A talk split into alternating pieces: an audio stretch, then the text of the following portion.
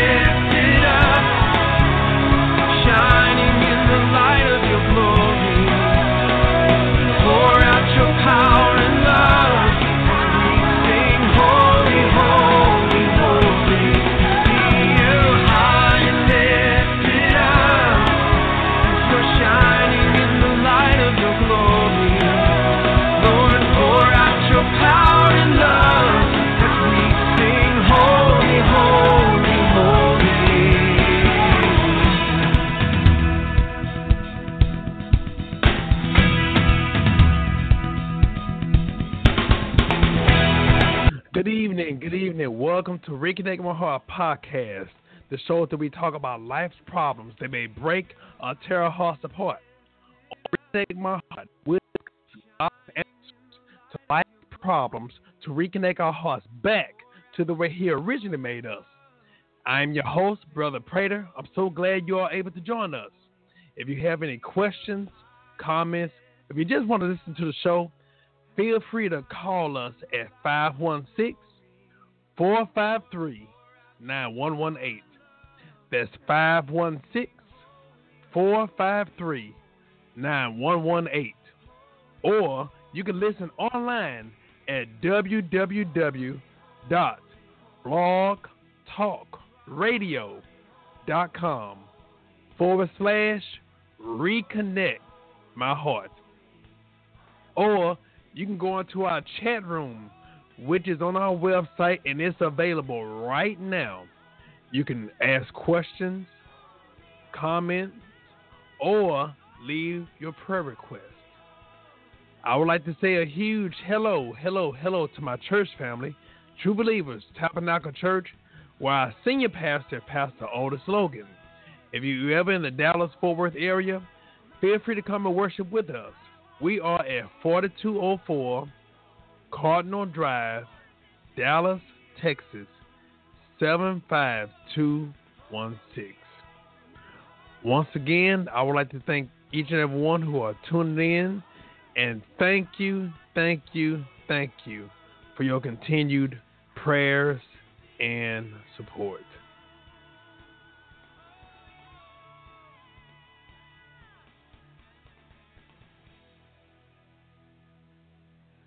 Yes, yes. Excuse me. A subject that many people go through but avoid talking about the death of a loved one. Grief is something that we will deal with in our life. on this show, we have, as returning to our show, Minister Bradley Vinson to talk to us about grief, about life expectancies, and also tools to help us during grief and much more. Right now, I would like to welcome once again on our show Mr. Bradley Vinson at this time. How you doing today, sir? I am doing great tonight. How you doing, brother Prater?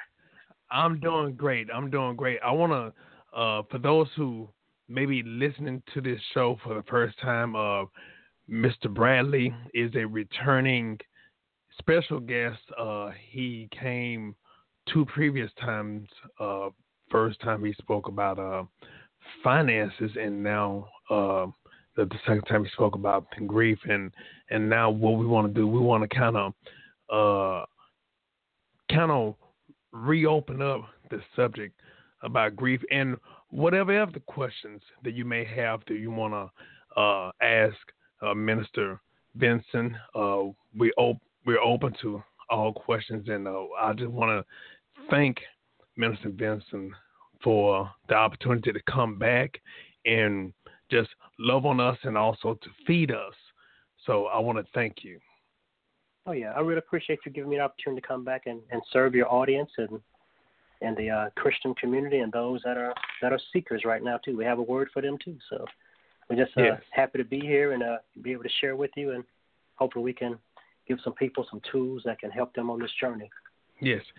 Now I, I was it. It seemed like right now it seemed like there are more people that are grieving now, or maybe people feel free to acknowledge they're hurting or they're going through. You know, um, does it seem like that? Does well, it seem like that to you? Well, I, I think it's now that I'm a griever, so to speak, I notice it more. It's kind of like okay. you know when you buy a certain kind of car that's a certain color, mm-hmm. and then all of a sudden you're like, man, everybody got a car that look like this car. Yeah. You know, you you just notice it more because now that car is in your life, and you know mm-hmm. what your car looks like. And mm-hmm. I think grief can kind of feel that way too. I mean, because I, I serve the grieving community now, which I wasn't doing before my grief started. Um, so it does look like it's a huge community um, to me, but I think the community has always been there. I'm not really sure if people are more open about it or not, uh, mm-hmm. but I definitely have more exposure to it now. And social media, you know, I mean, social media just actually shows us more things that were already there. You know what I mean? Yeah. I think uh, yeah. the how people use social media has changed. You know, Facebook is more like somebody's journal now versus a way to get in contact with friends. So people mm-hmm. are expressing more things, and grief is just one of those things that are being expressed more now.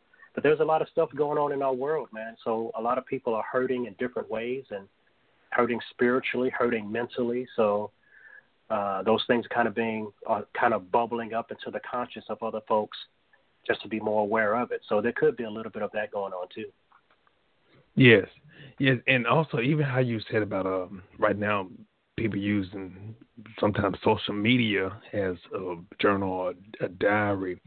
I think a lot of times people are actually crying for help, and I know some people they knock um, social media, especially you know Facebook. Some people feel that you know well, some people they put all their business on Facebook, but to me, I look at it from a different perspective. I look at it as that's a cry for help, and I think that we need to be more, if you want to say, more spiritually in tune and just be pay attention to people because a lot of times, you know, my way of expressing, you know what, I need help. I may be able to tell you in a way where you can understand. But then there are other people who may not have that kind of vocabulary, and they telling you from the best way that they can.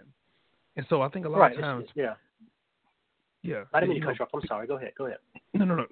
Go ahead. Go ahead. You know, pe- people need help. People looking for help, and I think a lot of time people, you know, we not being funny, but sometimes we even hear it in some of the churches. You know, uh, I wish Facebook would get off the air. Well, I wish they wouldn't. You know, it just depends on you know and I'll say it like this: most people that's knocking Facebook are not on Facebook, but but Right, um, right. I think that's really cry for help, and I think you know we who are spiritual should be sensitive in the spirit to recognize when there's a cry for help. Yeah, there's a level of discernment when you're on the other end of receiving or looking at people's grief or heartache online. But, you know, and, and I've learned this as I've been growing through my grief and healing through my grief, is that grief wants to be witnessed. And people's heartache wants to be witnessed because heartache can be really isolating. Now, Facebook and other social media is just another tool. I mean, back in the day, you wrote letters or you went by Mhm. your neighbor's house and sat over a cup of coffee in the kitchen and cried about whatever was wrong with you. And then, you know, you might write a letter to like your closest five friends or, you know, you might get on the phone with somebody. So, you know, you can look at Facebook and Twitter and all that stuff as just another version of the telephone. So instead of calling up one friend, you call 50 friends at one time. Now, like any other thing, it can be misused. It can be Mhm. overused. Mhm. Uh, people can use it. Yes, I've had a grief experience, but I'm going to use it to, you know, I mean, I hate to say it this way, but get famous for my grief or get extra sympathy for my grief and make me feel special a little bit because I'm grieving and people might share this picture of my loved one that passed away. And so there's all kinds of reasons and there's motives and everything, so to speak. But, you know, a level of discernment, you know, you want to have a heart to serve and mm-hmm. try to serve everybody that you can. And if they're, you know, if they're using it for the wrong motives and you're serving them, you're at no fault for that because you went in trying to serve them. Um, so you know, it's a little bit of all those things, man, and I see a little bit of all of that in the grieving community. And you know, because people are people, people are going to be who they are, and they're going to grieve within their personality. They're going to grieve within their moral compass. You know, so it's kind of how that is. Yeah, but I, you know, the internet is like money. You know, kind of as you said, I talk I talked about money before. It's amoral.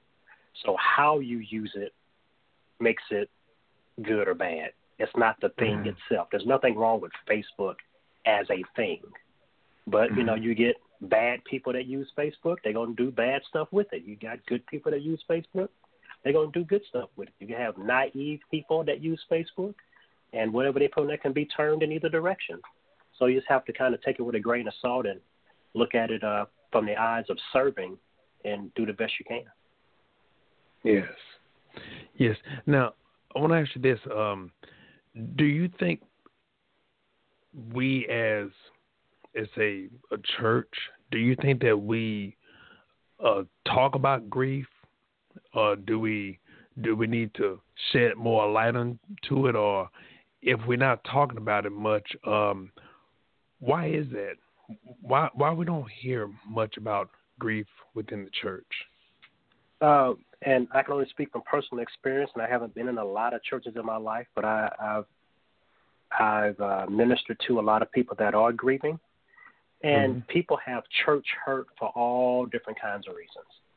Uh, some of that church hurt has come from being a griever in the church, and then the church not responding to that person's grief in a way that that person felt they should have responded. And to be quite Mhm. frank with you, I mean, speaking to other chaplains, Uh, because I, you know, I talk to other chaplains that serve in churches and serve in other places. And one chaplain told me quite frankly, he said he feels churches do a pitiful job handling grief and bereavement. And I was like, wow, that's kind of harsh. And he said, but think about it like this what happens? They have a funeral on Friday or Saturday. They clean the church up, and Sunday morning they're right back at it. They might mention the person that died that Sunday, or they might not. Uh, if that family returns to the church, the church may or may not mention them. There's a little bit of isolation within the church, and you know, and churches are filled with regular people, and, and people don't know how to respond to somebody that's grieving. Do I go hug on them all the time if I didn't hug them before they had their grief experience? Now, do I need to avoid them because they might not feel like talking to me? And it's all these different things. Um, and there's, you know, I I think I don't I don't want to say churches are places that lean toward making you feel good about everything, but there's not a lot of talking about the hard issues of life, especially Mhm. things that most of us will deal with as a whole, such as grief. And uh, I know the grief and bereavement ministries of church are lacking, uh, just even with following up with families that have had a grief experience, reaching out to them on the anniversary of their of their the loved one that passed away, sending them a card on the holiday saying, "Hey, I know the holidays are hard. You know, is anything extra we can do for you?" And so there's all these different things that the churches could be doing. Uh, some churches do, some churches don't. I hate to use an umbrella statement for all of churches, Mhm. but Mhm. you know, sometimes we lean to the spiritual so much that we lose the practicality of what people are going through. Um, Mhm. and, and grief is one of those things. I mean, quite honestly, if you love, you're going to grieve. And in most cases, you're going to grieve someone or somebody's going to grieve you eventually. So that's Mhm. something Mhm. that we all experience. So the church can do more to, you know, uh, shed a light on it and help people through that process. So yeah, I think the church could be doing more, you know. Um, but yeah, I, I do want I want to say this disclaimer now. Mhm. We're not putting down church. We're both myself Oh, no, and no. Minister. We are ministers, and what we're doing, we're kind of shedding light, so that way we can be able to start implementing things to help the people, which would also help our churches. We got to be able to know where we need to develop in, so that way we can be able to be the full functioning churches that God called for us to be. right. And on a practical sense, uh, I was reading a study, and this was not long after we had our grief experience, uh, hmm which we can go into a little bit more later. But I was reading this study because I'm a I consider myself a learner, researcher by nature, and a study came out that said about 40% of the people that leave the church, the church feels that, that they might have backslidden, they might not have been engaged in church, they may have moved. But what's really happening is that these people are having grief experiences and the church is not addressing it. mm And so they Hmm. just kind of fall out of church, you know, because I'm, Mhm. I'm going to tell you from a personal point of view, I mean, because we're going to be open and candid tonight. Mm. You know, Mhm. um, the funeral of my loved one was in my home church, and my church didn't do anything wrong, but I'm just saying, for several weeks going to church, it was just hard to be there because that's the last memory I had of my loved one. Mhm. And now, Mhm. you know, is there is there something the church can do to help me get over that? I don't know, but to even acknowledge that that's a thing within the church, it would be helpful. You know what I mean? Because Mhm. there's just things that a griever goes through um, that the church may or, not, may or may not be aware of. But if there's things that a church can do beyond the funeral and beyond talking to me a few times after the funeral, you know, maybe in the following weeks, but nothing in the following months, nothing in the following years, you know, just kind of you go through a few weeks and the church keeps rolling on down the road. And honestly, you're kind of stuck emotionally for weeks or months. And you and the church just feels like it just kept on moving and you're sitting there and it's like, wow, you know, who am I now? I'm I'm this new Christian now. I'm this new person now that also is grieving. So how do I handle that? And I come to church and I'm crying and I'm not crying because of the sermon. I'm crying from the trauma, Mhm. you know. And so it's it's this whole different kind of thing. Um but yeah, I mean, but there's you know, in in administratively wise, I think the churches, you know, this could be something that churches can really look into in their bereavement ministry to put something together for those that are in their church that are grieving.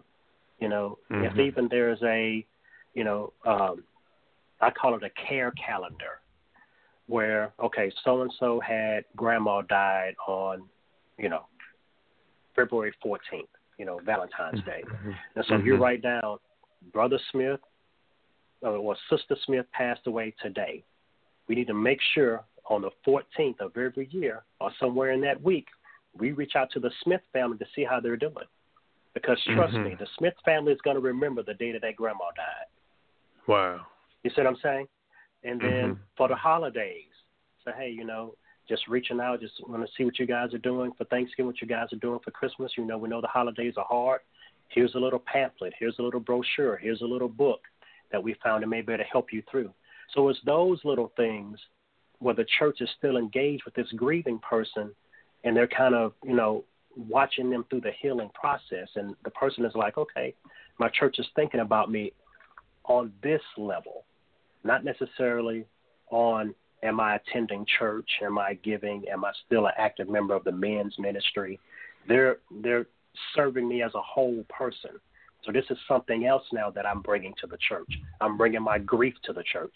You know what I mean? Mhm. And so Yeah. uh, there's just practical things that can be done with that. I'm not saying all churches are not doing it. A lot Right, of churches right. are doing it. Um, you know, uh, I know for a fact that churches are doing it. We ex- we uh, we were going to grief classes at our last church. You know, so I know our churches do it. Um, but you know, there there needs to be more of it. It needs to be addressed at a at a at a deeper level. Yes, yes, and you brought up some beautiful, beautiful um, tools, some uh, points that we can even implement. Um, and a lot of time, not just within the church, you know, even if your church, even if you have a home church and they're doing it, that's fine then. But even as a believer individually, we all could be able to do those things. You know, especially the the point you made about a calendar. You know, that's something that a lot of time we we kind of think about, but we don't write it down. And so, be Right. able to write those things down, even pertaining to the anniversary of someone's uh, death, or even an anniversary of uh, a wedding, and there's a widow, Right. there's a widower. You know, moments like those, you know, monumental moments. You know, we can Right. write those things down. You know, and really just reach out, or even just stop by, because sometimes we don't have to say anything. Just somebody's presence, you know, let you know that you know what, you know, you were thinking about them, you care. Right, and and it's and what was amazing, what was uh, you just made me think about something, you know, because I, I went to uh, seminary, and uh, my my loved one passed away while I was in seminary, and I went to the the seminary chaplain and I told him about it, and I went to him for counseling and things. And what was so amazing, and it just it just dawned on me just now, one of the officers at the school that I had only a minor contact with, but I knew some people in the office they emailed me the week of my granddaughter's birthday, and they said, you know, Mm. we're we're thinking about you this week. We, you know, we know times like this can be hard with with the death of your loved one, and we're just reaching out to you to let you know we're thinking about you and praying for you. That meant a lot. It didn't have to be a phone call. It didn't have to be somebody showing up at my front door, but it's just the idea that I had someone that lived that's now gone, and someone else is saying that person mattered. Mm. You know what I mean? And for, for Mhm. my university to take the time out to do that meant a lot. You know? So yeah, so I mean and, and little things like that can go a long way. hmm Hmm. Now, one of the things that you were bringing up, and matter of fact, uh, for those who um, have not heard Minister uh, Vinson before, we want to make sure uh, before this episode is over with, we're going to give you contact information where you can follow him, you can reach out to him.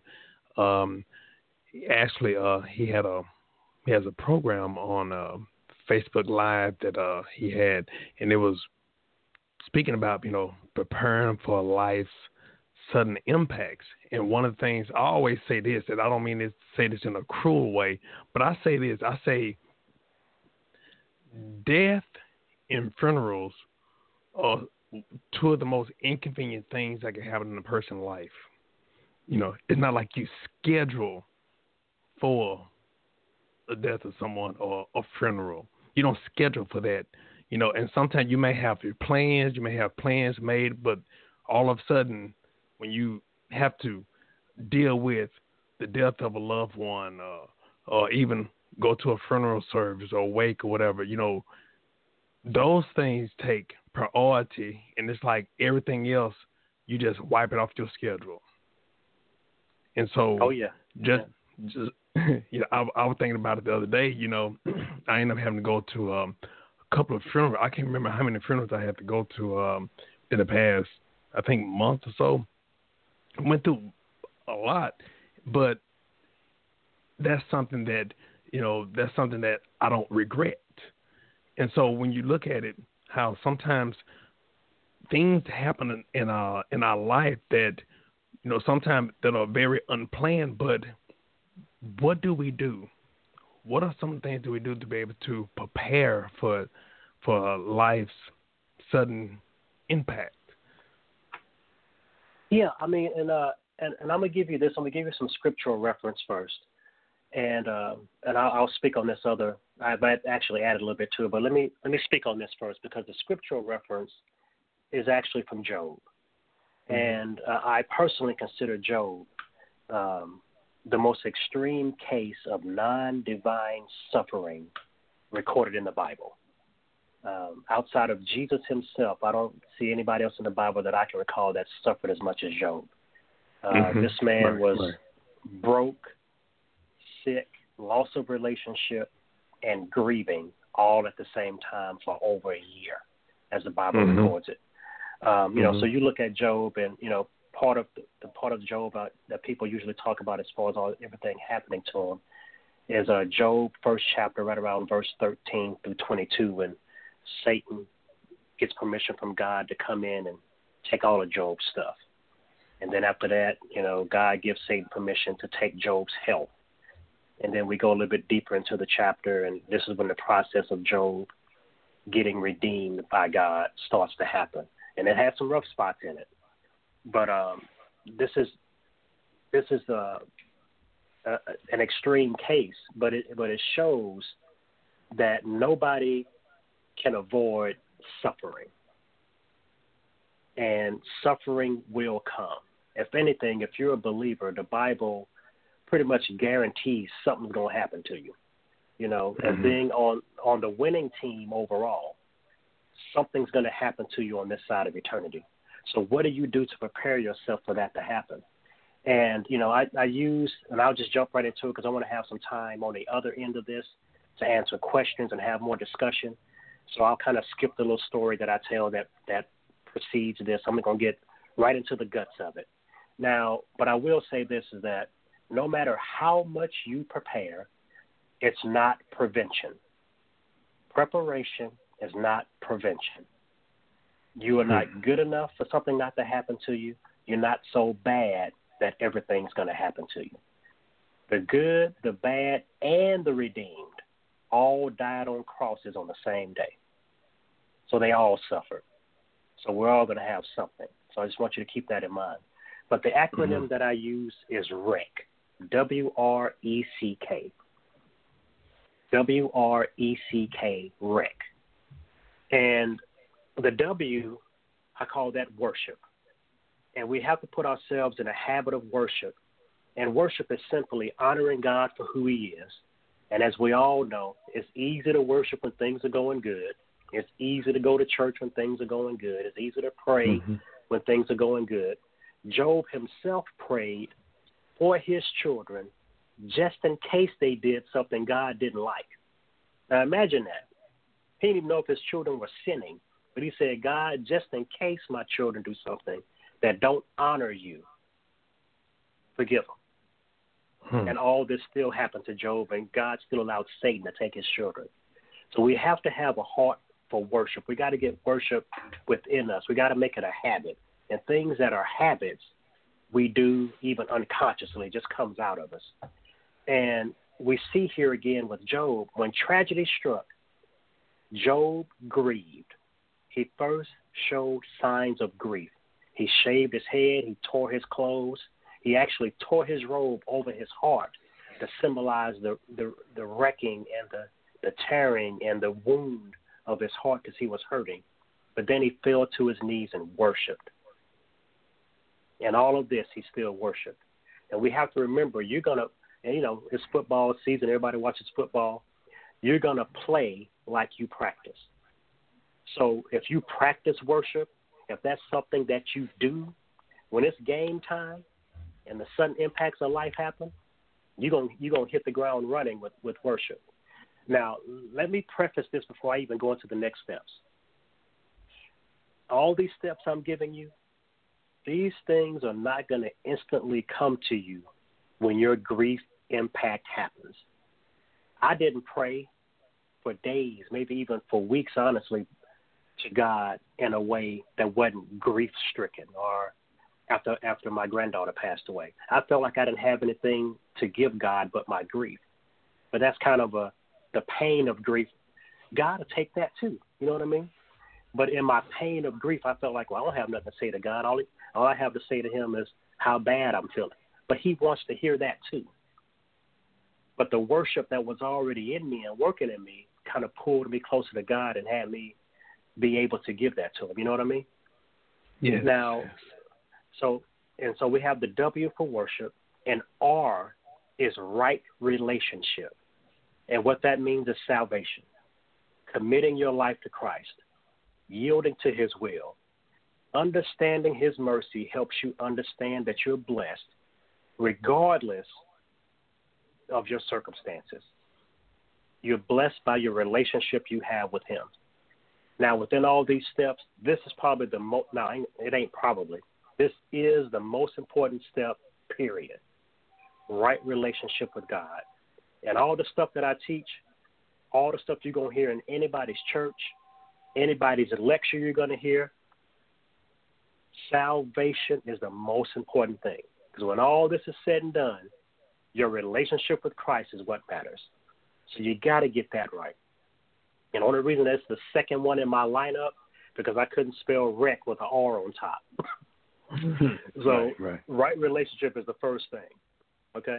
Get in right relationship with Christ. Because you when you're on the winning team and you realize you're gonna win in the end no matter what.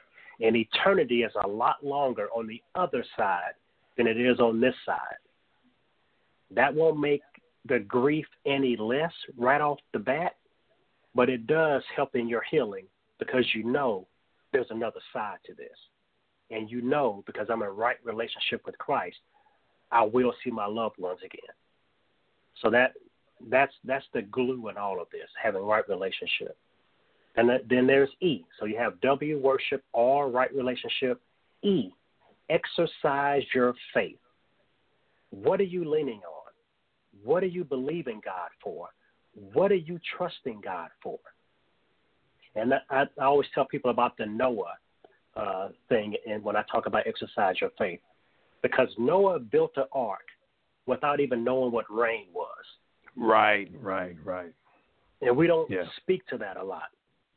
Mhm. Job trusted God without ever seeing him. There was no Bible, there was no Jesus. This is before Jesus. And they believed. So what are you leaning on? What what are you trusting? What are you believing God for? What are you trusting him for? You know, what's real in your life? What is the foundational path you're walking on that's going to get you through this? And hope and faith without those, it's, it's hard to get through this because impacts in life are tough. Whether they're just little fender benders, I call them, or life altering impacts.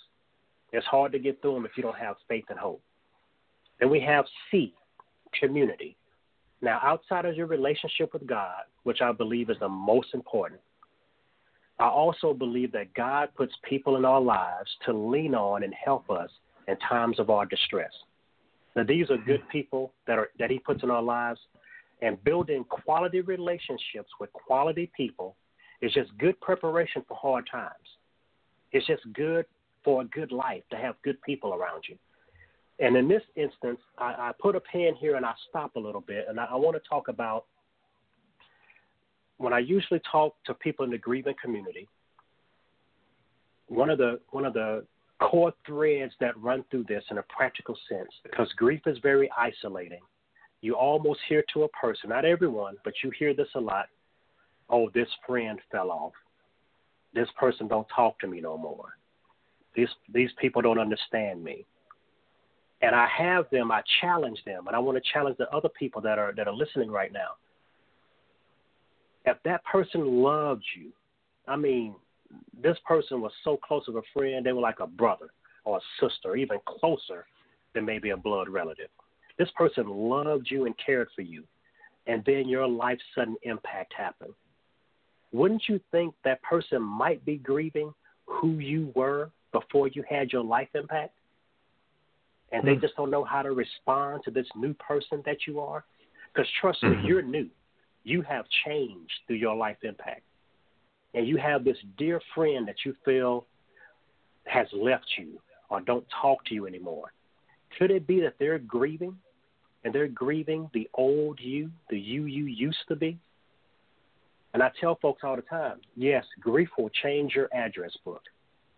But I want you to relook at that old address book you had before your grief event or before your sudden impact and call up some of them people and say, hey, you know, I know I've changed because of my life impact.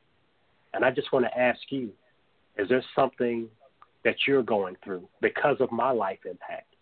And I want to reconnect with you. And I bring this up because I also talk about what I call closet friends.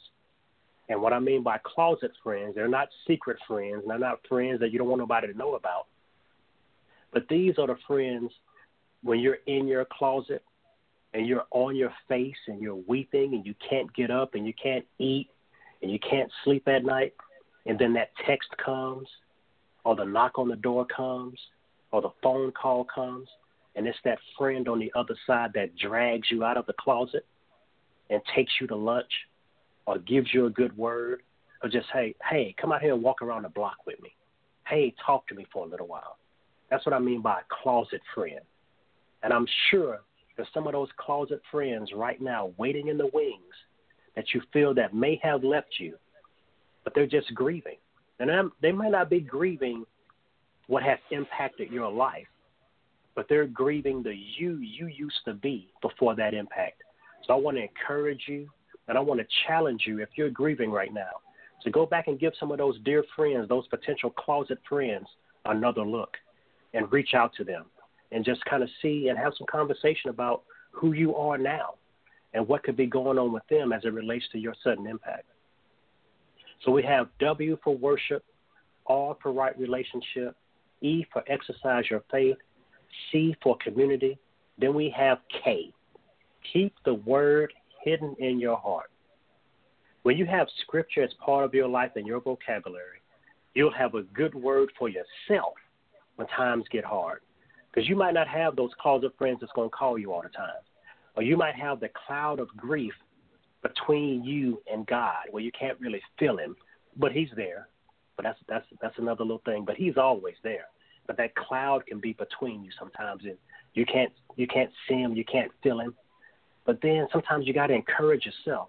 So what kind of word do you have hidden in your heart where you can minister to yourself?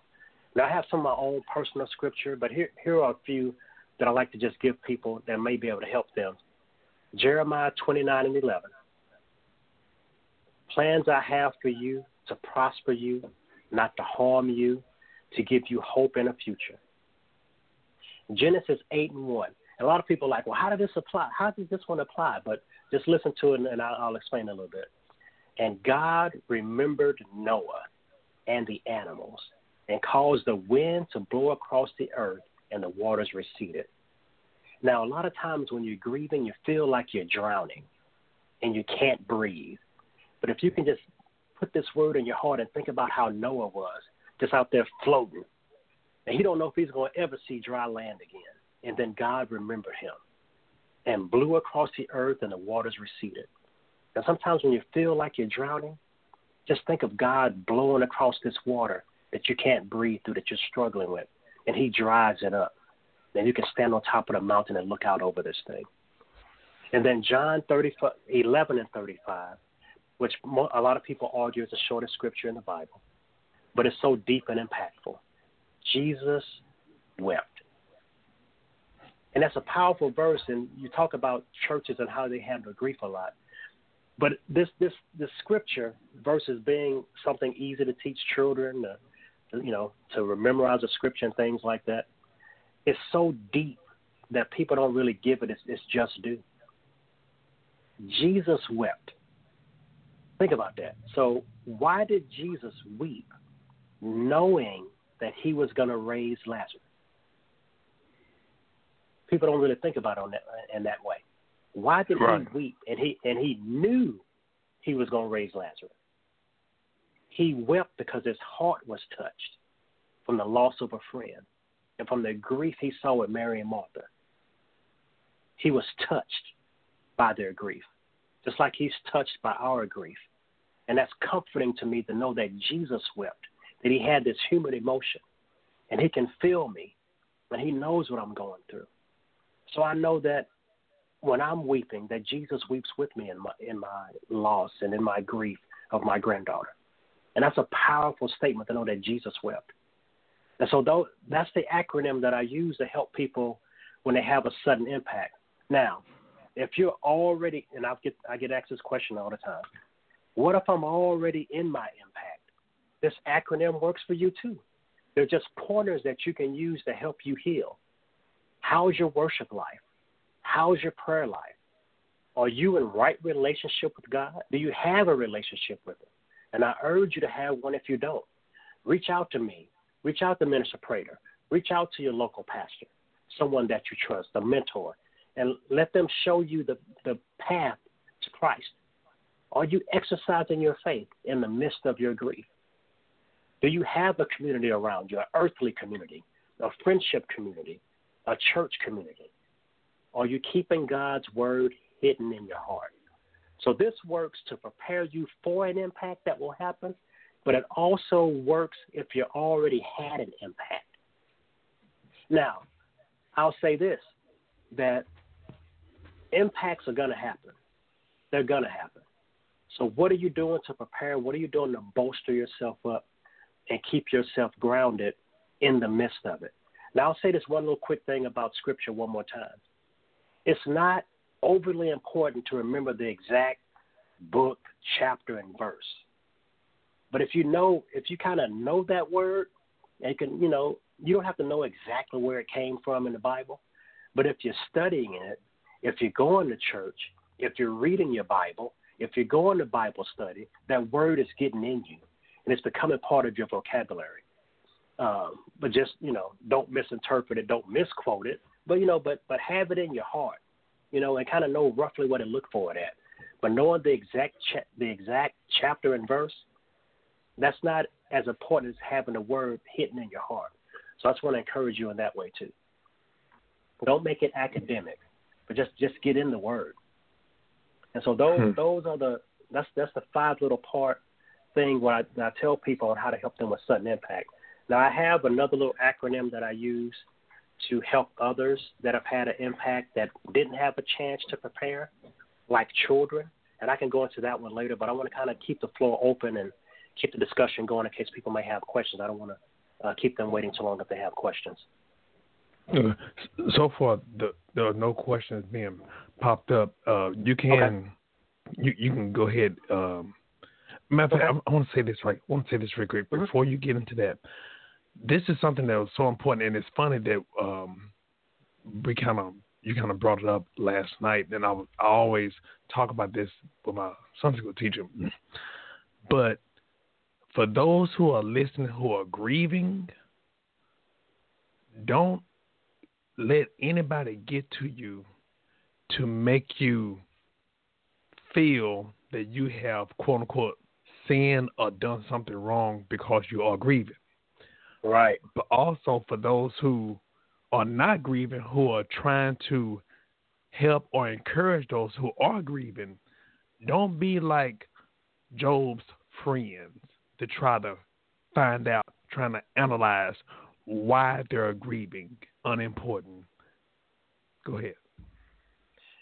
Yeah, you're, you're very right. Because First Thessalonians, that's that's where that scripture comes from that people uh, misquote all the time. Um, and he's saying, "Do not grieve as a non-believer." He's not saying that grieving, you are a non-believer. He's saying, "Do not grieve as a non-believer and those that have no hope." That's what the scripture in First Thessalonians is actually saying. It's not saying grief within itself makes you act like a non-believer. Um, and what I mean, and, and to get a little bit deeper on that, what he's saying is that don't grieve as someone that has no hope. Don't grieve as someone that doesn't know Jesus. Right. Grieve, but don't grieve like people that don't know Jesus because you know Jesus.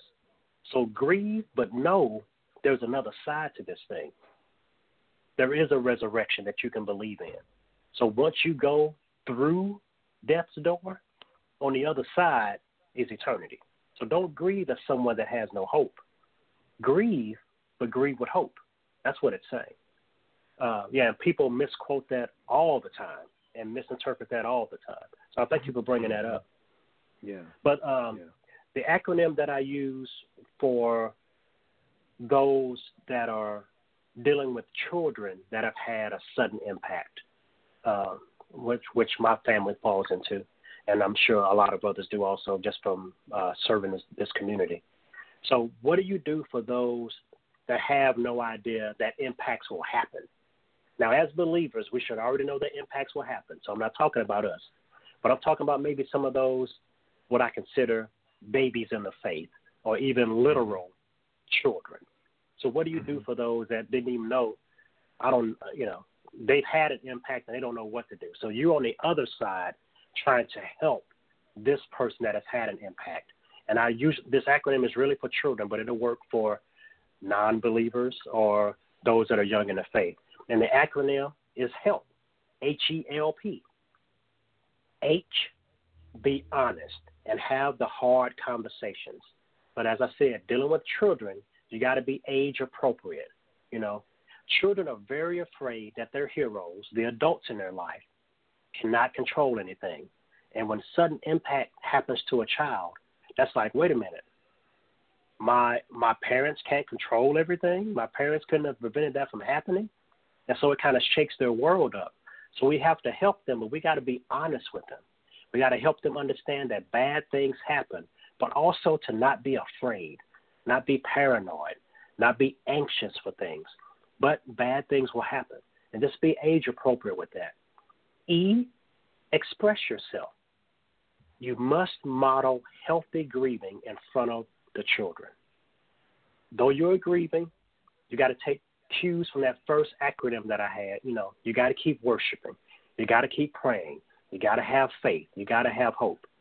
Now, that's that's kind of hard sometimes because you try to figure out well, what level can I grieve before children? Now, I want to put a word of caution here because sometimes we tend to have children grow up too fast when the families had a shared impact. Like, you know, daddy died or mama died or one of the children died and they have siblings. And so the surviving I, I hate to use the word surviving, but those that are those that are left behind, those that are still here. The adults may go so far in their grieving and now the children have to care for the adults. So you got to kind of watch out for that. But I mean healthy grieving. It's okay to cry in front of them. It's okay to say, I'm sad. It's okay to say, let's talk about this. It's okay to tell them it's okay to cry. It's okay to feel bad. So that's what I mean by express yourself and just have honest, healthy grieving in front of them. Then L, lean in and love. You have to show more affection because if you go back to that first one I said, the honest, hard conversation, the kids are afraid that their heroes, the adults in their life, have lost control because something has happened bad and the adults in my life didn't prevent it. So now we got to lean in more and give them more caring touch, more hugs, being more present. We got to give them that security blanket back, and we got to lean into their lives more. Um, you know, and, and a counselor friend once mentioned to me, and he challenged me with this statement When was the last time you thought of what you were thankful for? Because I was telling him, you know, about the things, and he said, When was the last time that you thought of the things you're thankful for? You know, spending that extra time with the kids and giving them more affection, you know, kind of leaning and love them.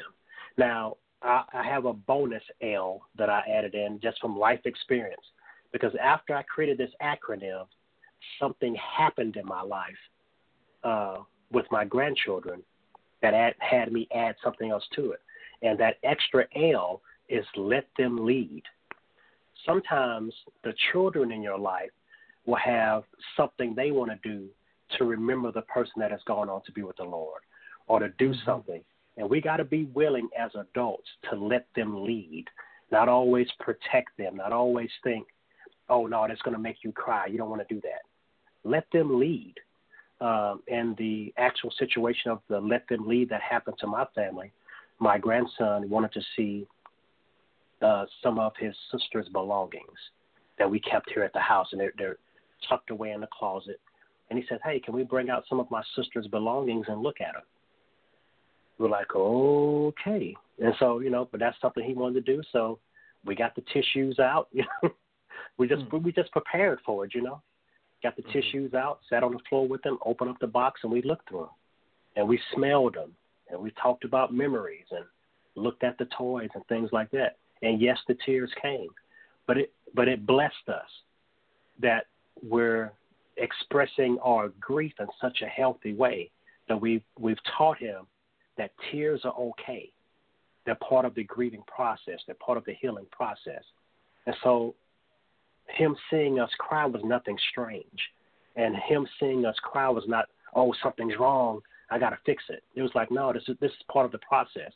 So it really it really helped us to give him that space to lead us into something that might make us sad, but also made us happy to talk about little funny stories and things. So that was a real blessing for us. So let the children in your life lead some. Let them lead. Let them, let them bring up ideas of things to do for for that loved one that is going on, and follow their lead. Allow them to do that. And then P, patience. We got to be willing to tolerate. I know it's a tough word, but we got to be willing to tolerate where they are in their grief journey with grace, without anger or extra sorrow of our own. Because we got to remember, if a child has had a sudden impact, especially if they're young, under 10 or under 5, as they age and mature, and they, they tend to have more abstract thought their grief is going to change. And so the grief of a five year old is different than the grief of a 10 year old. It's different than the grief of a 15 year old. It's different than the grief of an 18 year old. So maybe you've gone, you know, you're an adult when it happens. So you're, you're further down the road. And some of your wounds may have healed. And the grief might be changing for you a little bit. And the memories are getting better. And now this child just turned 12 and their grief is coming back in a different way because they're 12 and they're thinking about it different. You got to be willing to circle back and meet them where they are in their grief. And we got to have patience with that. And a lot of times as adults, I don't think we realize that. We think, oh, we're all on the same track to grief, on the same path. So, you know, grandma died, the kids were five, you know, 55. And so now I'm 65 and the kids are 10 or 15, we're all 10 years down the road. We should all be 10 years worth of healing. No. This child is now 15, and that abstract mind of a 15 year old is a lot different than the abstract mind of a 10 year old. So they're going to grieve over again as a 15 year old. And we got to be willing to go back and revisit that trauma and relive that trauma through their eyes and the understanding they have at that age. So we need to be prepared to circle back and meet them where they are. No matter where we are in their grief journey, we got to be willing to circle back and meet them where they're on their grief journey. So that's the HELP acronym when we're dealing with children that have had a sudden impact. H, be honest and have the hard conversations. E, express yourself, which means grieve in a healthy way. L, lean in, love, and let them lead sometimes. And then P, have patience. So that's the HELP acronym, that I use when those that are, are dealing with children that have had sudden impacts. I hope that that helps some people also. Yes, yeah, and you know what? I'm, I'm glad you said that the help part because um, especially with the patience, I didn't know that until a couple of weeks ago. I was talking to someone that I knew, and they lost a loved one at the age of 10 years old. The person died when they were 10. Now this person that was ten years old, that person now, if I'm not mistaken, the person is going on thirty nine. That person they're grieving differently. But what caught my attention was at 10 years old, that person was kind of shut off. That person didn't know how to handle it. But now, even at the age of them being 38, gonna be 39, even though that person that they love passed away years ago, now this person is grieving in a way and they're wondering how to handle that. A lot of time they were so used to avoiding that particular Right. subject, that particular grief. Right. But a lot of time from the outside looking in, some people will say, "Oh, well, that happened years ago." They're Right. not paying attention. They're not paying attention to that person. So I'm so glad that you said that because a lot of times we overlook that because it happened so so many years ago. Um, that person is okay, or they assume that that person is okay. Right. Matter of well, fact, what's what's I'll- funny? Oh, go ahead. I'm sorry. No, no, go ahead, go ahead. Go ahead. Yeah. What What's funny is that grief is going to have its time. Period. Grief is going to get its time. So you can't do enough projects. You can't do enough shopping. You can't do enough avoiding. You can't do enough whatever you're doing to prevent grief from having its time. So mama died and you avoided it and you swept it under the rug because you had to raise a family and be a wife to your husband and you let work keep you busy for 15 years, then all of a sudden you might get sick and you got to sit at the house and not go to work. So all that little stuff that kept you busy and avoiding your grief is now gone. So you Mhm. sitting at the house with the flu, you know, something like that. You just got the flu and you got to stay in. And grief catches you by yourself. And you wonders what what happened. It's that grief is going to get its time. And I tell folks all the time that avoid joining grief groups. There's a great group called Grief Share.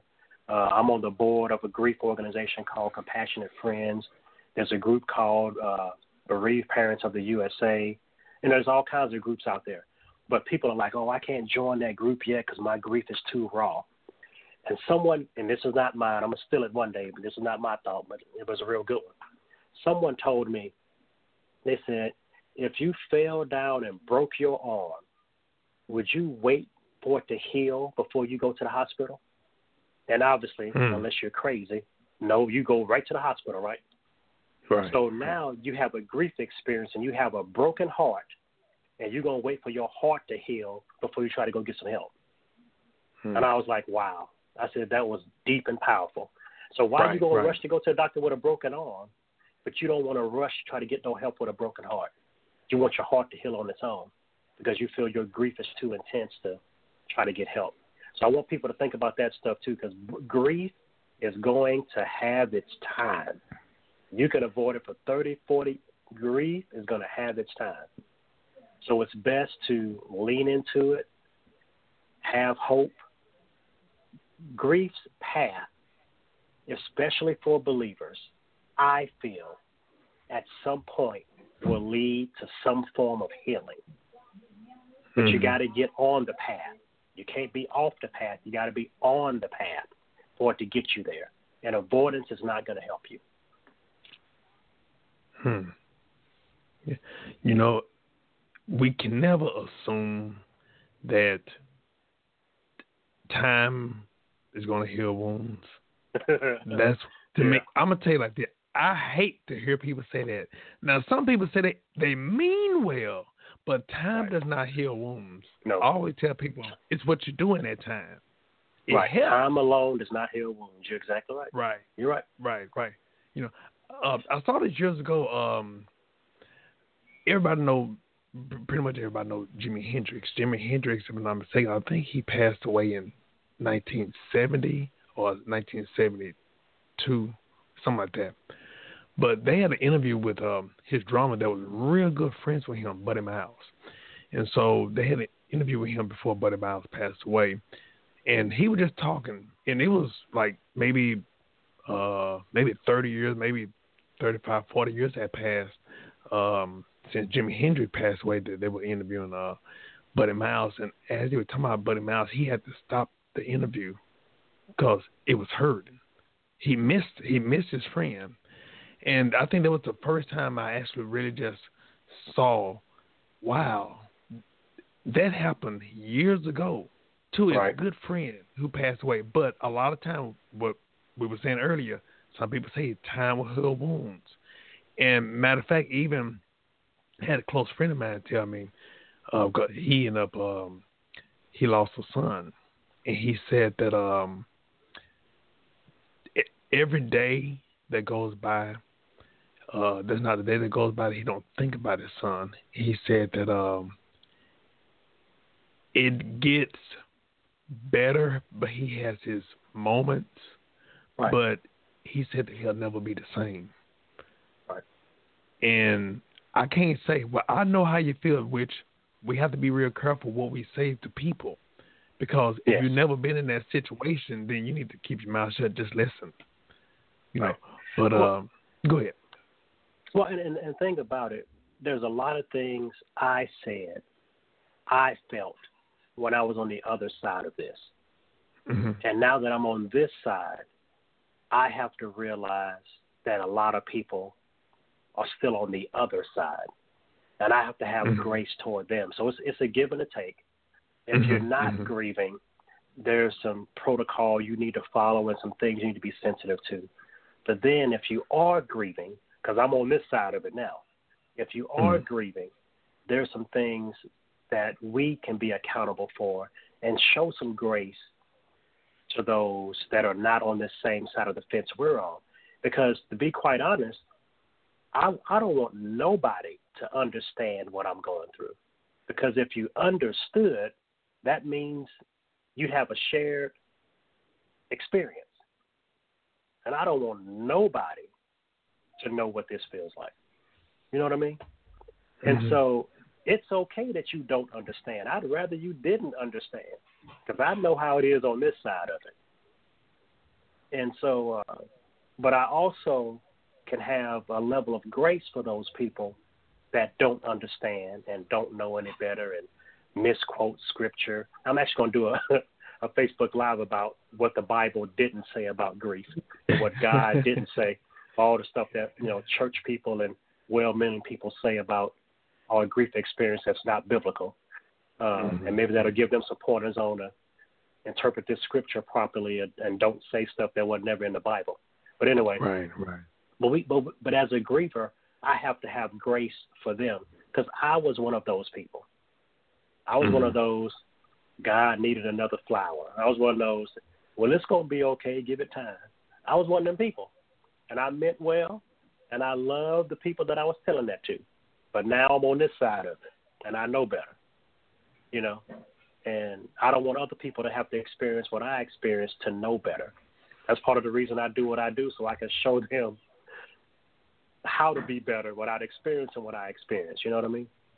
Mm-hmm. Uh, so, so that's why I speak to the non-griever as well as the griever, because I think we all need help in this area. hmm Now, let me ask you this. Uh, th- this is um, a question that really has kind of been lingering on me for uh, for some time. How do you prepare a child who may not know anything about death, uh, may have never been to a funeral?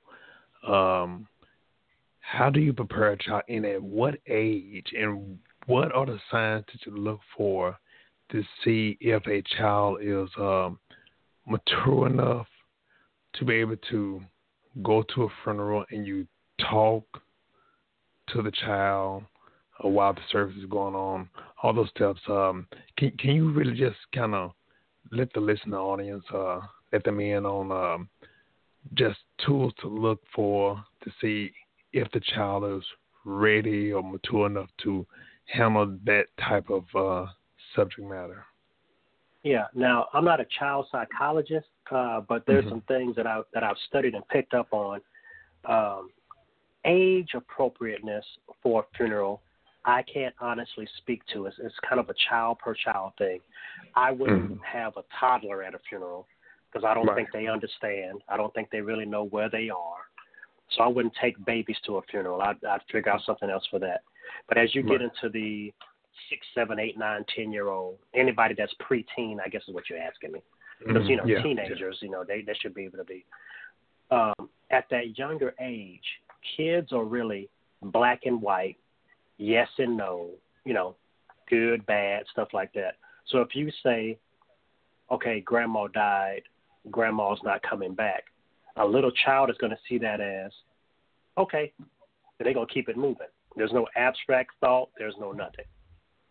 And so they get to the funeral and they see grandma's body and they see you put grandma in the ground and things like that. You got to be able to have that honest conversation with that child about what they're seeing. Because something that was so powerful that uh, a very dear friend of mine just told me last week, and she runs a grief camp for children. Excellent camp called Camp Agape. You need to look that up. It's excellent for children that have had a grief event in their lives. But anyway, I was talking to her, and you know, kids are very black and white. Yes, no, good, bad, you know, that kind of thing. And so there was a child at the camp, and they were asked, you know, and it's a biblical camp, Mhm. and they asked the child, "Oh, so so and so is in heaven?" "Oh no, they're in hell." They're like, "Oh, okay, let's let's talk about that." Because to a child, a child has, that has been told, heaven is up, hell is down, and they saw their daddy get put in the ground. Hmm. Children are, children are very black and white. So you put my daddy down, that means daddy's in hell. Hmm. You see what I mean? And so Mhm. you have to really don't just take a child to a funeral, come home and eat chicken, think everything okay. You have a responsibility when you're dealing with children in that funeral in, in that funeral scenario to explain to them what they're seeing. You know, and, and you can use age appropriate, you know, the spirit separates from the body. The person that you love, yes, this is a symbol of them, but their spirit is with God. You know, they're they're gone up to heaven. You know, or, you know, and so you can, but you have to be ready for that, and you got to get out of yourself and meet that child where they are. And if you don't think you can do that mentally and spiritually, because the funeral is a hard thing for everybody, if you don't think you can do it justice for that child, either in close relation to that funeral event or soon thereafter, don't take the child. You know what I mean? Because Yes. there's no telling how long it was between that little child, the funeral of their father, and that grief camp. And they helped that child work through that and understand what was really going on because they had a counselor there and kind of explain to the child separation from the body and things like that in terms that that child could understand.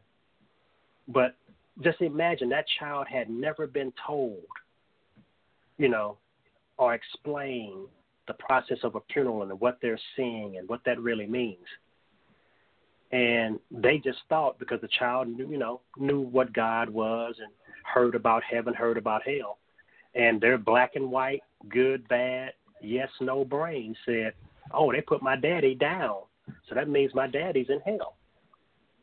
You see what I'm saying? Because it was never explained, and that child was living with that all that time until they got to grief camp. You see what I'm saying? Hmm. So, so we have a responsibility for the children in our lives to explain that stuff. Um, you know, and that made me kind of rethink, you know, did I do a good enough explanation to the children in my life about the funeral that they went to. Now, neither one of the children actually sat through the whole funeral and all those kind of things, but uh, but they, you know, so we they did a little bit of it, but not the whole funeral. But anyway, yeah. So you Mhm. have to really, you got to really be prepared for that, and you know, if if you're not prepared to go through the whole process of making the child understand, don't take the child. Mhm. And, you know, because I would rather not be at the funeral. I mean, we would all rather not be there. you know what I mean? Mhm. Mhm. So uh, so to take a child through that with the with the lack of real understanding and lack of explanation is doing that child a disservice. and you know, and we've all done that through all the ages. So I'm not blaming nobody, but it's Right, more so right, when you right. know when you know better, you do better. You know what I mean? right. Uh, my grand my grandfather died when I was fairly young, and my parents didn't take no kids to the funeral. They just figured, hey, kids kids don't you know old school kids don't go to funerals. you know? Right, right, right. And then you know, but it was like granddaddy's gone, granddaddy's gone to be with the Lord. That was kind of the end of it. You know, it's just Yeah. in in in certain times you get you you learn and you do. That's that's just the way it is. And so uh if we're in an age now when more kids are going to funerals, we need to really take the time to explain that to children. So that's that's the best answer I can give. If you're not prepared to Mhm. explain what the child is going to see and experience, don't take them. Yeah. That's kind of what I what I that's my rule of thumb. Yeah, and I'm so glad you brought that up. Um, because the reason why I wanted to bring that up was because I know my cousin. My cousin has a daughter that's about 23 days older than my son, and so my thing was, well, I was gonna just whenever we would have to go to a funeral and I have my son, uh, I just didn't take him or I didn't go, but my cousin, I saw her engaging with her daughter, and just I remember they were at a casket and they were just she was kind of talking to her in her ear, just showing and and just telling her things, and I was like, man, you know, um, I need and for the from the beginning, I kind of pushed it off. I said, "Well, I'm gonna wait because I want to talk to her to see what she said. You know, what was she what was she telling her daughter, so that way I could be able to maybe just talk to my son, but also just kind of seeing the personality because they had two different type of personalities. So right, right. I want I, I wanted to make sure that um, when the time did come for me to be able to talk to my son about it, and of course, I wanted to speak to my son's mother about that too, because that's the opportunity for us to really have to come together and really just tell our son uh, because of life's uncertainties. And Right. so, um, so now my son is at the age he's uh, 12 now. When it when it boiled down to it, he can go to a funeral. He understands better. But like you were saying, when we were growing up, there was no questions. You were just told, and that was it. Right. Well, and then you know, it just dawned on me just now. Now it's all to the person. It's all to the child. Because in our situation, uh, our grandson, uh, because his sisters who passed away, he needed some closure, and he wanted to see his sister again, and that was his last opportunity to see her, was at the funeral. You know, and so, uh, but that's that's the only portion that he was, which could, and most people would think that could be the most traumatic portion of the funeral is the viewing. Um, but he was able to view his sister and say goodbye, um, and then he understood, you know, what what the cemetery means, and understood, you know, that's just her shell, her spirit is with God. So we were explaining those things to him, but he he had to have some visual closure you know, uh, and you know, it, it was very emotional for him, even at the age, even at the tender age that he was. So you have to kind of judge that per child, but you got you got to really be be there to support them in that, because you know it's kind of Mhm. like that let them lead kind of thing. Uh, Yeah. You know, and it's like, okay, well, the kids will be there, but they're gonna be in the nursery in the back, you know, because all the adults were gone. We didn't all the family was coming and nobody was able to not go because everybody wanted, you know, because sometimes it's logistical. The kids have to be around. You know what I mean? And so, that, Mhm. but you know, have them somewhere else. Have them in a side room. Have them in a back room. Maybe, but but you have to really, I, I think, really more care and thought really needs to go to the children in those situations. Now I'm saying this Mhm. now, two years later, because that day I don't know where my mind was at. I don't remember half the funeral. I don't remember the stuff. I, I mean, because you do you do funerals in the fog, and so uh, me Mhm. saying, "Oh, think about the kids, talk to the kids," that could be nearly impossible, you know, because just all the emotions you're going through. But it's just something to think about, hmm you know. Yes. get an older teenager that you might say, hey, you know, if you if you're not going to the funeral, if you're considering not going to the funeral, can all the kids stay at the house with you? You know, uh, Mhm. whatever. You know, but just logistically, you know, kind of, but really give those things some thought. And but it's it's hard to think about, and you know, it's just it's just hard. It's a thing you don't want to do, but it's it's something that you know is part of the process. So.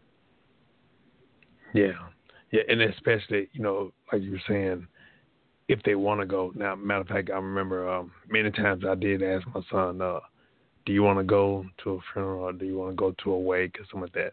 And uh, from the very beginning, he would say, "No." I said, "Okay, okay, no problem." You know, um, I didn't want I didn't want to force him. Now, um, me personally, and this, this is just me, but uh, growing up, um, when I was six, I believe it was six, uh, I got locked up in a funeral home. I got locked up in a funeral Oh, wow. home, and and uh, I'll never forget it was Cedar Crest Funeral Home. That's over there off of uh, Lancaster. Uh, we went there one Sunday. Uh, a couple of family of ours went there on a Sunday right before they closed, and we went there to see this minister that passed away. His name was Reverend Edwards. Never forget. Uh, this was eighty. This was eighty four, if I'm not mistaken. Um, we went there and I saw the casket and I kind of moved around, moved around from the family, just kind of walked around, and then I saw, I thought there was a church, and come to find out, I didn't know what the chapel was at the time, and I saw it and I ended up running, and so I tried to go back to where my family was, and they all were gone. The lights were out. Now I'm screaming and yelling, and I heard them outside. Oh, oh my gosh, June is in there. We locked June in there, and I vowed never go to a funeral again. So my situation as a kid, I avoided funerals and uh, funeral homes because that traumatized me. And uh, my first time actually going to uh, uh, a funeral willingly, other than death of my best friend was my cousin back in '90. Um, I sat in the back, and. I didn't go to the front. I sat in the back, and I literally uh, had my head on uh, a first lady um, throughout the whole service. But after that, um, first time going to a funeral after that was in '96. So for uh, 12 years, I avoided going to a funeral and all that. So I just wanted to share that because I didn't know as a child really the process and the steps and all that stuff. So, like I said, my situation as a preteen was totally different. So, me learning how to help a child or even dealing with my own son, or if I have any children in the future, to be able to really just kind of uh, coach them or really just support them, that's new for me too, even as a parent, because my experience was totally a, tra- a tragedy versus how others might have had. So I just wanted to share that. So I thank you for even um, uh, sharing that with me, because not only that would help me to be able to even just pinpoint and help my son, me talking to him about it, but also it even helps me because there are some areas that I'm I missed growing up in experiencing those things. Right. Right. I appreciate that. That's good. Thank you. Yeah, yeah. So what we're gonna do? Look like there's no questions uh, right now. If you don't mind, uh, right before any um, prayer, if you don't mind us, if you don't mind leading us in prayer, right before prayer, if you wanna have some closing remarks, but also after the remarks, please give us your contact information. As a matter of fact, if you can give us the contact information after the prayer and everything. But um, any closing remarks and just whatever the Lord lay upon your heart to share with us. Yeah, I, I want to give you some more quick uh, scripture and just one little quick thing to remind us all, and it's in James. I mean, James is a, one of the very powerful book of the Bible. I'm actually studying there right now as part of a, a Bible study with some men from my church. But in the first chapter of James, in the first 12 verses, we hear James tell the tribes that have been dispersed and they're running for their lives, right? And they're going through real persecution. I mean, being killed for the gospel because they believe the gospel. And James tell the, tells these tribes, Count it all joy, my brothers, when you meet the trials of various kinds. For you know that the testing of your faith produces steadfastness. And a lot of times we see the trials in our lives that's hurting us. But James is telling us, let let these trials make you better. Let them get you closer to God. And the trial of grief and the testing of your faith through that will make you stronger. And it's hard to look at the worst things of your life as being good. And it's hard to count it all joy. I know it is. I'm living it. But knowing that the testing of our faith is to make us more like Christ is just that little balm for our wounds and that little extra piece of hope for our for our wounds. But I want to give you a quick understanding of what testing means, real quick. And testing was being talked about here in James because you have to relate it to the time that this was. And he's talking mm-hmm. about silversmiths testing silver. And how you test silver is you put it all in a pot and you put a hot fire under it. And all the impurities raise to the top. Then you scoop the impurities off and cast them away. Then you light the fire again, heat it up again. All the impurities rise to the top. You scrape them off and you cast them away. Now, how the silversmith realized that the silver was finally pure is when they looked into the pot and they could see their own reflection. And that that that just blows me away. So now look at it this way.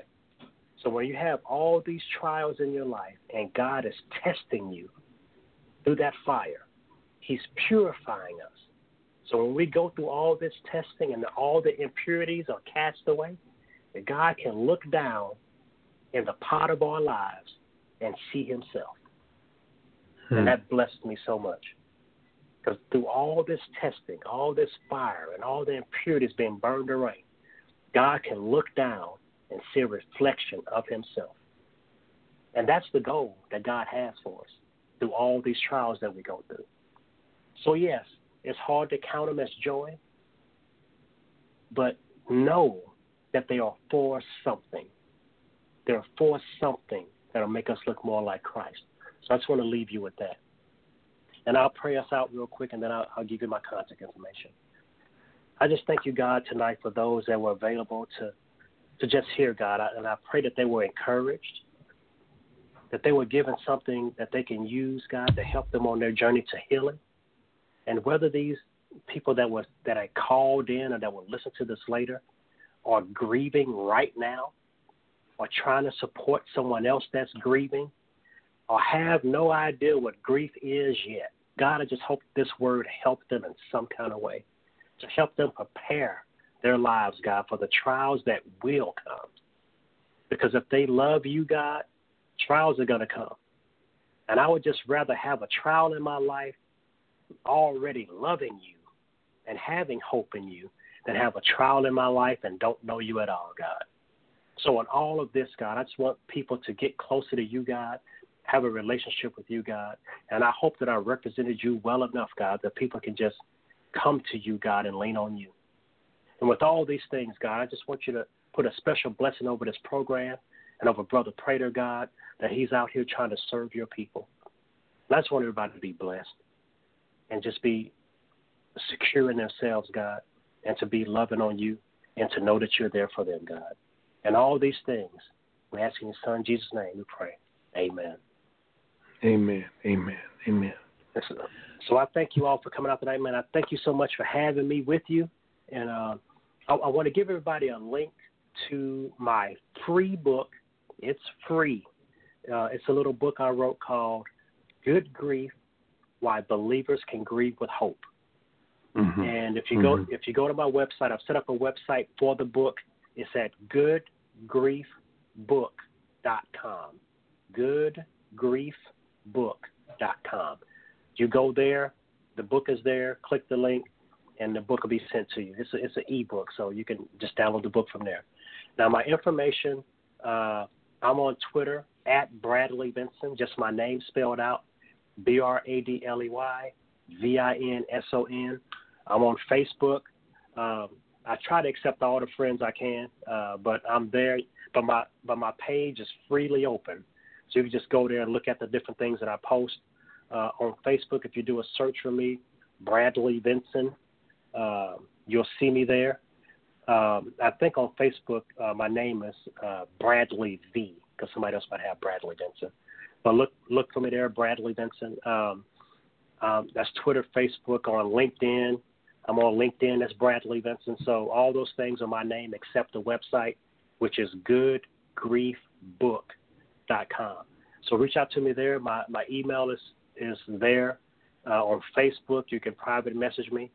Um, and just tune in on Tuesday nights. Uh, like uh, Brother Prater said, I am uh, I do Facebook lives on most Tuesday nights at 9 p.m. Central. I don't keep you long, probably half an hour or less, and just give you some good tools to you know while you're on this grief journey to give you some things to help you heal. And if you're there, just to get pointers on how to help other people that are healing. You want to support your friends and your family members that are on the grief journey. I have some things for you there too. So uh, tune in, join us there. I love to see you, and uh, just thank you for having me. I'm, I'm really, uh, I really appreciate you just giving me access to your audience, and I know you're out there serving the community and just uh, letting me join forces with you and, and serve some people, man. So I really appreciate that. Um, my honor. I really thank God for what you're doing. And also, I thank you for um, praying and blessing us. And I pray a special blessing on you all. Um, like I said, for those who don't know, um, if you can check on the archives, uh, you can listen to some of the previous podcasts that he's been on. Uh, very, very blessed, gifted uh, young man and young couple. Um, spoke well about grief, but also even about finances.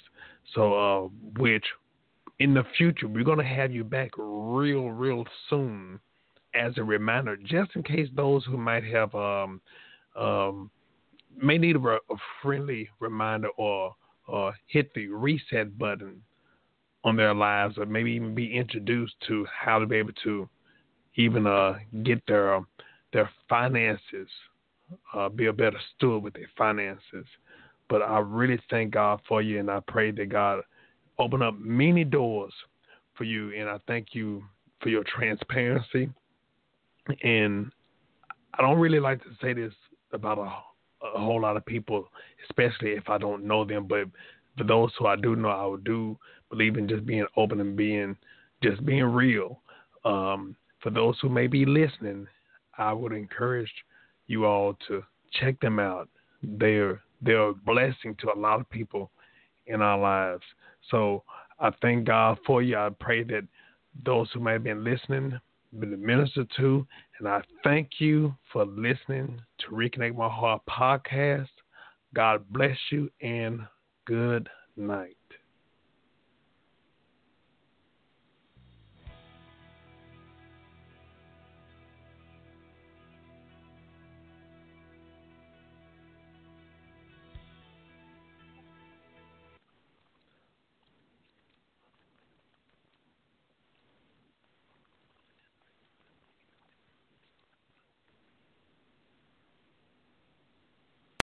Lucky Land slots, you can get lucky just about anywhere. Dearly beloved, we are gathered here today to. Has anyone seen the bride and groom? Sorry, sorry, we're here. We were getting lucky in the limo and we lost track of time. No, Lucky Land Casino, with cash prizes that add up quicker than a guest registry. In that case, I pronounce you lucky. Play for free at LuckyLandSlots.com. Daily bonuses are waiting. No purchase necessary. Void where prohibited by law. 18 plus. Terms and conditions apply. See website for details.